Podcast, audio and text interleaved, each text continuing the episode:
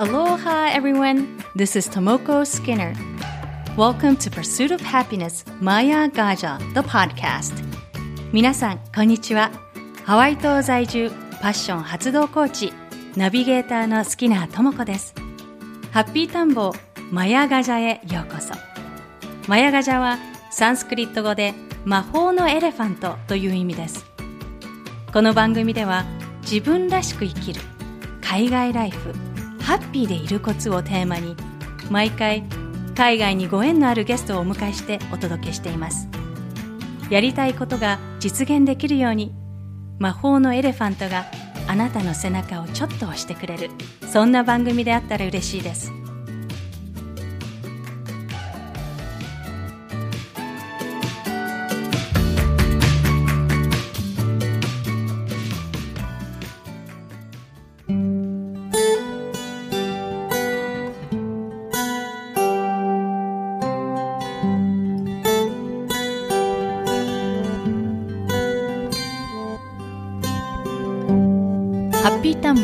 マヤガジャエピソード42今回のゲストもロサンゼルス在住のハリウッド俳優マルチアーティストのリリアさんです。リリアさんは東京出身の元クラシックフルート奏者で11歳でプロデビューして以来20以上もの国内外の音楽コンクールで優勝されています。2009年バンクーバーオリンピックでは浅田真央選手のショートプログラム使用曲を提供し話題となりました。その後17歳でハリウッド俳優になることを夢見て単身渡米。ナイキおよびユナイテッドエアラインの全米テレビコマーシャルに出演。そして今年日本でも人気の戦隊ものシリーズパワーレンジャーのアメリカ版 TV シリーズにイエローレンジャーとしてもキャスティングされました。現在ハリウッドでも最も期待される日本人俳優の一人となっています。それではインタビューをお聞きください。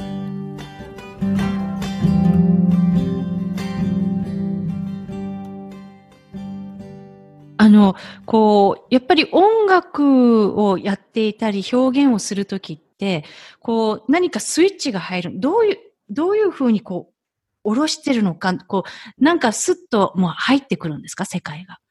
そうですね。やはりあのー、俳優を始めた時に思ったのは、あの、フルートを吹いてきて、違ってきたっていうのもちょっとおかしいんですけども、あのー、その、なんていうのかな、その役に入ったり、あとはあの、音楽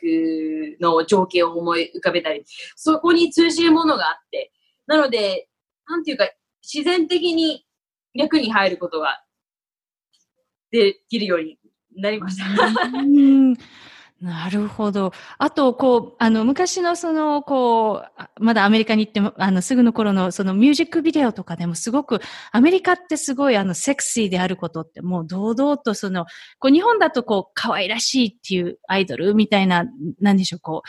あの、まだち、まあ、ち、枠の中で女性がっていう感じなんですけど、アメリカって本当もう全身でこう、セクシャ、セクシャリティとかその色気とか、その女性であることっていう人、人間であることを表現してると思うんですけど、その、そういうその表現方法っていうのは、あの、やっぱりこう、アメリカに来てから変わりましたか？そうですね。あの、もともとダンスを始める前は本当にシャイで、今も本当そう見えないと思うんですけど、もともと本当に人と喋ることもあんまり得意じゃなかったし、あの、例えば人前でダンスしてみろなんて言われたらもう角に行っちゃうぐらいシャイだったんですね。うん、でもそのダンスを始めたことによって、なんていうか自分を表に出す、フルート以外でも表に出すっていうことを学んで、うん、で、最初やっぱりあの、日本で育ったものなので、その、例えばセクシーなダンスだったりするのは、ちょっと、うん、あの、抵抗はあったんですけども、なんていうか俳優っていう仕事を通して、なんていうかそういうセクシーなダンスをするとか、そういうものもなんていうか役の一部だというふうに思って、まあ自分じゃない、その他にキャラクターに入り込んでできることを学びました。あの、こう、ちょっとお話が変わるんですけど、こう、今、ご両親は日本、あの、お母様とかは日本にいらっしゃるんですよね。で、やっぱりその、こう、一人でこう、ずっとこちら、アメリカでやっていって、お母様たちとこう、どういうふうにリリアさんを育てられたんですか？こう、何でしょう、こう、フあのフルート、クラシックのフルート奏者として、その、こう、何でしょう、教育ママ的に育てられたのか、それとも、こう、どういう、お母様どんな方なんですか？えっと、私は家族でたった一人のエンターテインメントっていうか、あの、音楽人で、うん、両親は本当にエンターテインメントとは関係ない仕事をずっとしてきたもので、なので、なんていうか、結構、厳しい中、結構、あの、自分の好きなこと、自分のう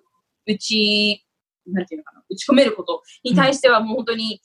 頑張りなさいっていう感じで育ってきたもので。なので、アメリカに最初来た時も、あの、行きのチケットだけ買ってあげるって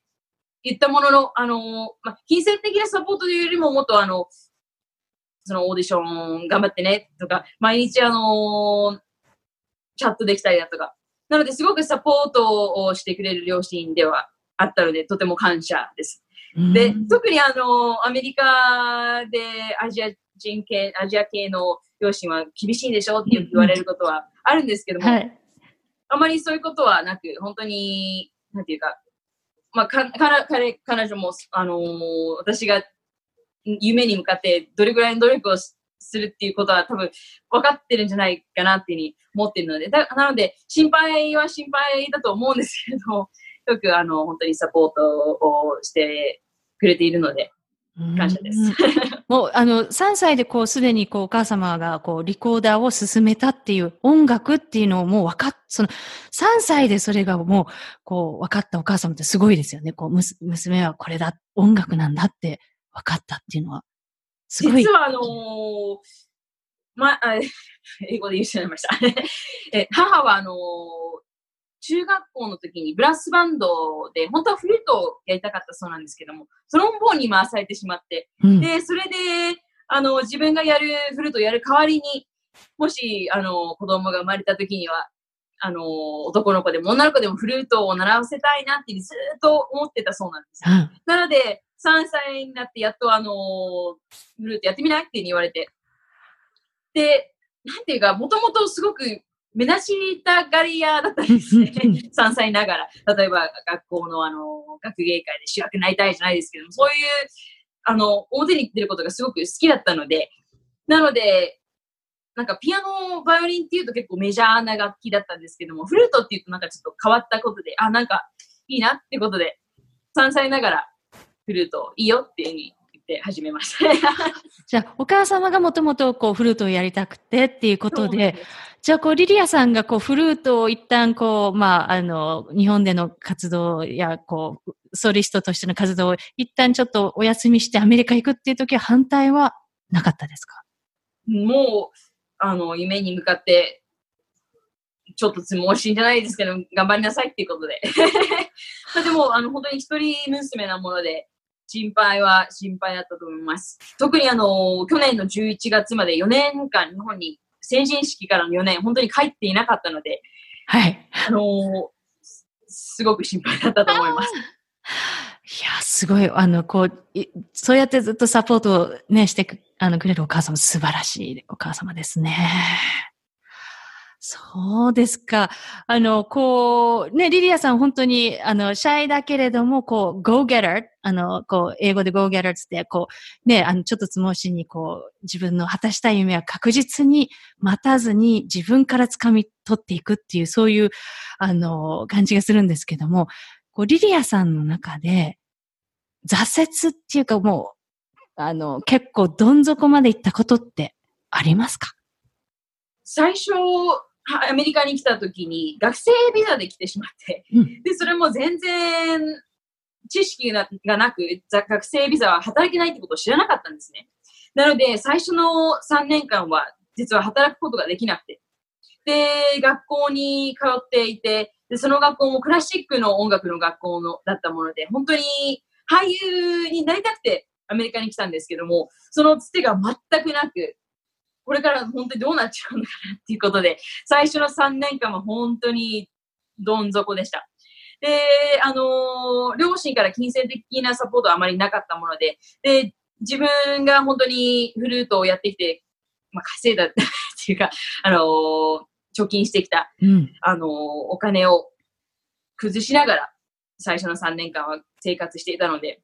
本当に大変でした。あの、YouTube であの、ビデオブログのブログっていうのをやってらして、あれもこう、その頃、スタートされそうですね。もう、最初3年間は、働か、働くことができなかったので、どのようにして、まあ、有名じゃないですけど、どのようにして自分の名を、あの、アメリカで売っていくかっていうことを本当にもう毎日考えながら、いろんなことにトライして、もうブログだったり、あの、V のブログ、あの、ビデオブログだったりだとか、はい、あとは、なんだろう、あの、テレビの、あの、CBS に、のニュースに出ることができたんですけども、そこに自分で売り込んだり、もうそんなことを毎日やってきたので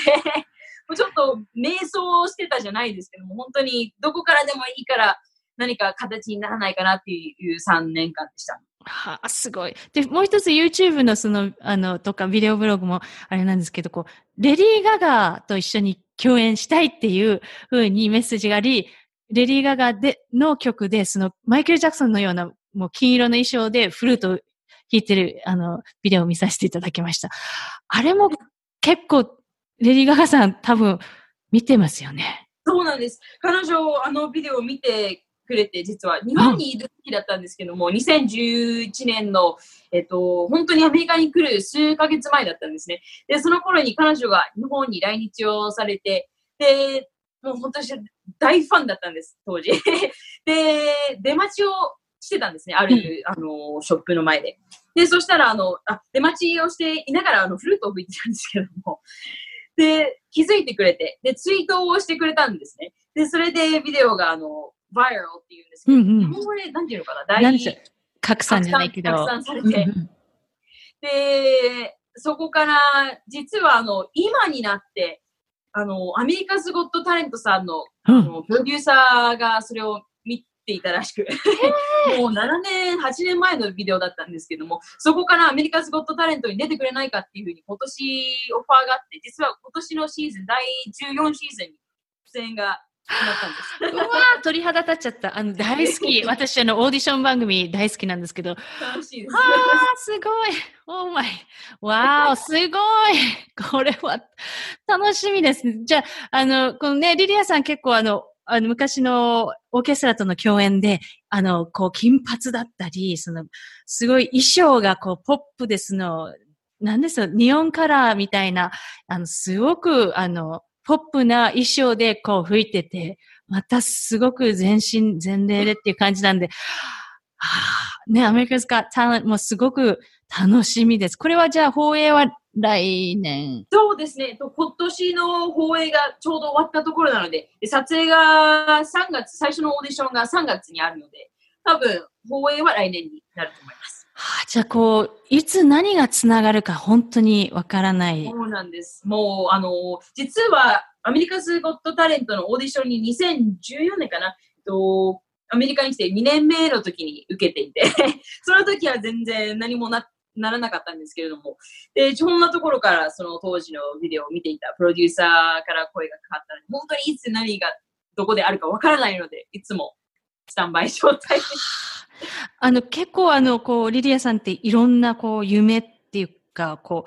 う、ね、普通の人だったら夢だと描くもので、それで終わってしまうけれども、確実にものにして現実に変えていく、それは何かコツというか秘訣ってあるんですか？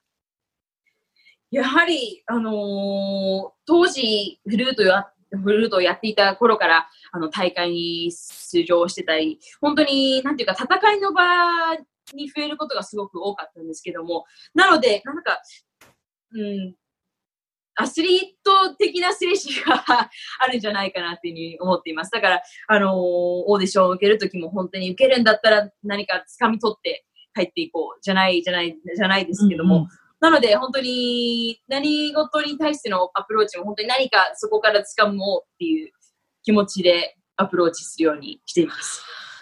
あの、こう、アメリカではこう、とにかくその自分らしくいることだったり、自信を持っているっていうのが、結構その、日本と違って、こう、スタン、あの、ベーシックな基本的にみ、皆さんこう、自分が何者であって、あの、こう、人とそ、そこまで比べないけど、日本だとすごく、あの、人の目を気にして人と比べてありますよね。そういった中で、こう、リリアさんっていうのはこの、もう自信を持って自分でらしくいるっていう、それに向かうために何かこう、こう自然と培ってこられたって感じですかね。特にあの日本の中学に行ってた頃は出る釘は打ってじゃないですけども本当に個性を決して生きていかなければいけない状況下に置かれていたもので、なのでアメリカに来て本当に自由の国じゃないですけども、自分の個性を本当に出さないと逆に馬鹿にされるような現実を見たときに、うん、あ、これでいいんだっていうふうに思ってしまって、なのでこんなに爆発してしまったんですけど、逆にその、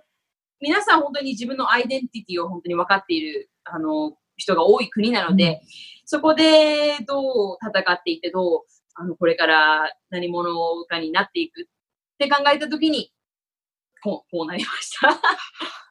あの、今の時点で今後、こう、やりたいこと、今後、こういう役をやりたいとか、こういう人と共演したいっていう何かありますか？今、あの、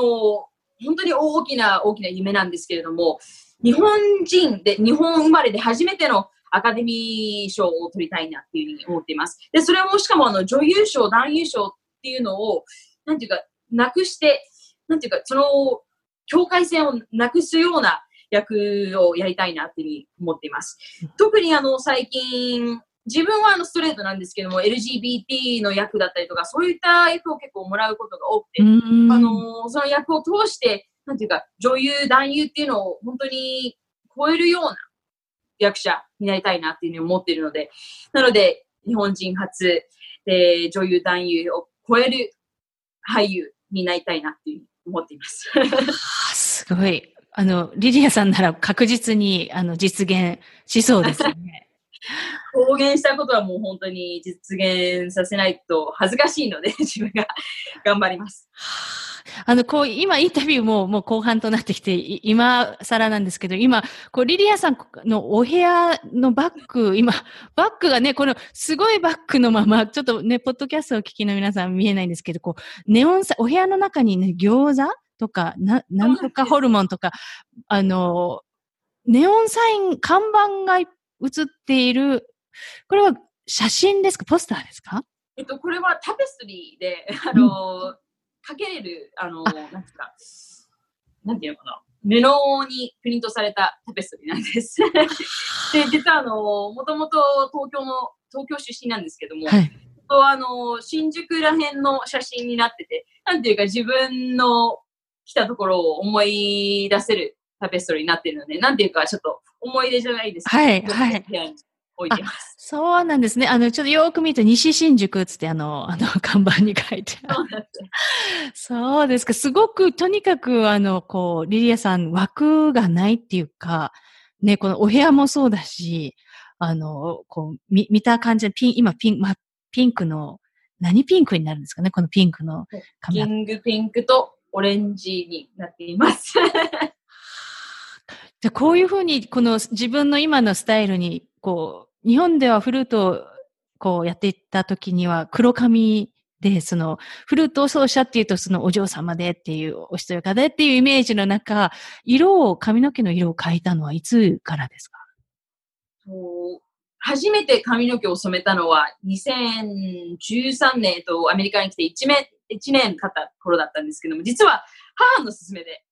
へえ、お母様すごいまた。そうなんです。ちょうど本当にアメリカに1年来て俳優をやりたかったにもかかわらず働くことができなくて、なんていうか本当に瞑想していた、うん、あの、頃に、母が何かちょっと見た目でも、見た目でも何でもいいから、ちょっと気分を変えることしてみたらって言われて、で、なんか髪の毛金髪にしてもいいんじゃない？って結構あの、フランクな母なんですよ。うん、なので、あの、そんなこと言われて、あ、そうか、なんか、そんなのもいいなっていうふうに思って、金髪にして今はもうその写真を見ると、なんでこんな色だったのかなって 思っちゃうんですけど、まあこれから今この髪の毛をあのあと2、3年してみたらそう思うんじゃないかなって思うんですけど、で、金髪にして。で、そこからなんていうか、あのー、もっと人間性がオープンになって、なんていうか、その着る洋服ももっとカラフルになったりだとかで、あと、なんていうか、なんか開けた気がしたんですね。なので、あ、これが本当の自分じゃないかなっていうふうに思って、そこから髪の毛の色はもうこんな感じです。はあ、じゃあ髪の毛の色を変えたことで、その、もうより自分らしくなって、どんどんどんどんこう、オープンに開花していったって感じ？そうですね。髪の毛もあの、やっぱり日本で金髪にすると不良だったりとか、なんか悪いイメージがついてしまうと思うんですけども、アメリカだと思っていうか、なんていうか、髪の毛も一つの自分の表現方法だったりして、なので、まあそれもいいんじゃないかなっていうふうに思って、こういう感じになりました。すごい。やっぱり、あの、こう、アカデミー賞いいきますね。いけますね。頑張ります。もう言った限り。ありがとうございます。結構いろんなお話をあの伺ってきましたけれども、今後、そのリリアさんのその最新情報を知るには、あの、どこ、フェイス、インスタグラムが一番そうですね。インスタグラムが、やはりあの、ビデオも見れるし、ウェブサイトのリンクも載っているし、写真も見れるし、しかもあの、ビジュアルデザイナー、えっと、グラフィックデザイナーとして、えっと、インスタグラムを自分のギャラリーっていうふうに呼んでるんですね。それもちょっと、あの、見ていただくとわかると思うんですけども、うん、その、インスタグラムのページ全体がつながるように自分でデザインをしていて、ちょっと変わったデザインになっているので、あの、よかったら遊びに来てください。じゃあ、あの、番組のポッドキャストの、あの、ウェブサイトのウェブページの方にリンクを貼っておきますね。はい。はい。あの、今後、じゃあ、あの、近々で、こう、皆さんがこう、あの、見られるのは、この、もしくは聞けるのが、このサンドクラウンド .com からの、その、デビューシングルが聞けるっていうことと、テレビでは、その、パワーレンジャーの方は日本、ネットフリックスだと日本でも。そうですね。えっと、ニコロディオンかネットフリックス、今、あの、両方の、あの、権限を、なんていうか、ミーティングで決まって、決まっていないんですけれども、そこで、あの、どちらかになると思うので、どちらかにして多分日本でも見れると思うので、楽しみにしてください。ありがとうございます。では、最後に、あの、こう、聞いてる皆さんや見てる皆さんに、この、夢を実現するための、あの、秘訣だったり、アドバイスっていうのを教えていただけますか？まだまだ、あの、大きな夢がある私なんですけども、今まで、あの、本当に俳優になりたいって言ったら俳優になってっていう、なんていうか、小さな夢は実現してきた身として、なんていうか、目標があれば、それに対して人の120倍じゃないですけど、も努力をして。あと、やっぱり個性を持つっていうのはすごく大切だなっていうふうに思いました。特にアメリカで夢を持って何かをされている方にのアドバイスなんですけども、人と何かちょっと違った変わったことをするっていうのも、なんていうかな、夢の実現の 一歩かなって思います。うん、あの、最後と言ってもう一つなんですけども、あの、今みたいにその自分の個性をっていう、出すっていうことなんですけど、自分の個性がわからない人ってどうやって個性見つけたらいいですかね？例えば本当に自分の好きなことを通して、何か自分のイメージだったりとか、そういったものを膨らませていって、それがまあ、髪の毛の色だったり洋服だったりとか、その見た目でもいいんですけども、それが、なんていうか自分の性格にも影響をされるような好きなことがあるんだったら、何かそこから個性が見つかるんじゃないかなっていうふうに思います。特に私の場合は、なんだろう、ファッシえっと、英語で言っちゃう言っちゃうと、うん、fashion is my passion っていうふうにいつも言うんですけども、うん、あの、本当に洋服だったり、あのー、なんていうか、スタイルが、あのー、自分のパッションだったもので、そこから自分の個性を見つけていったんですね。なので、そこからでもいいし、何か好きなことから個性を見つけていくっていうのはありじゃないかなって思います。あの、ファッション is passion で、ファッションで、あの、こう、だったり、その、ね、どんな自分を表現してる時が一番こう気持ちいいっていうか心地いいですか？こう自分だっていうもう全身で私だって思える瞬間っていう、どういう感じですか？例えばあの街で歩いていて自分の洋服をあの褒められたりだとか、そういった時に、あ、なんかやりがいがあるじゃないですけども、そういうふうに、なんていうか、もっとこれからもこういうふうにやっていこうかなっていうふうに思えるきっかけになります。ありがとうございます。いやちょっとあの、こう本当リリアさんのこう皆さんにね、YouTube とかも映像を見てほしいなって思うのが、この、あの、いろんなこうミュージックビデオだったり、あとはこう、なんでしょう、こう、あの、演技をしているクリップとかも、ね、リリアさんの YouTube チャンネルから見ることができるんですけど、本当に、なんでしょうね、こう、なんかこう、もう本当リリアさんのまんまなんだけども、すごくボルテージがすっごいアップして、パって、あの、こう、爆発的なエネルギーを感じるんですよね。なんか、そこでこう、やっぱこう、ね、カメラが回ってて、こう、っていうではなく、もう、ぷわってそこで放つっていうのがもう天才的な、やっぱ、ね、フルートでも天才少女と呼ばれ、やっぱその、自分を表現する光を放つっていう意味でも、本当天才的な圧倒的な存在だなって本当にもうあのビデオね、あのリリアさんのビデオ見てて2時間ぐらいもうずっと見てて、もう 本当に止まんなくなっちゃったんですけど、これはすごい日本の人に、日本の表現者にない表現だなって思いました。もうあの、やりがいになります。もう本当にすごいなと思って、あの、本当に感動しました。ありがとうございました。もう今日は、あの、たくさん、あの、ね、いろんなオーディションがある中、こう、時間を作っていただき、本当にありがとうございました。ありがとうございました。ありがとうございました。Thank you so much for listening to Maya Gaja, The Pursuit of Happiness. 番組をお楽しみいただけたら、ぜひレビューに感想をお書きいただけると嬉しいです。今回のインタビューの詳細は、番組ウェブサイト www.mayagaja.com をご覧ください。番組は毎週日本時間の水曜日に更新しています。iTunes もしくはお使いのアプリでこの番組の購読ボタンを押していただくと自動的に番組が配信されます。それでは次回までアローハ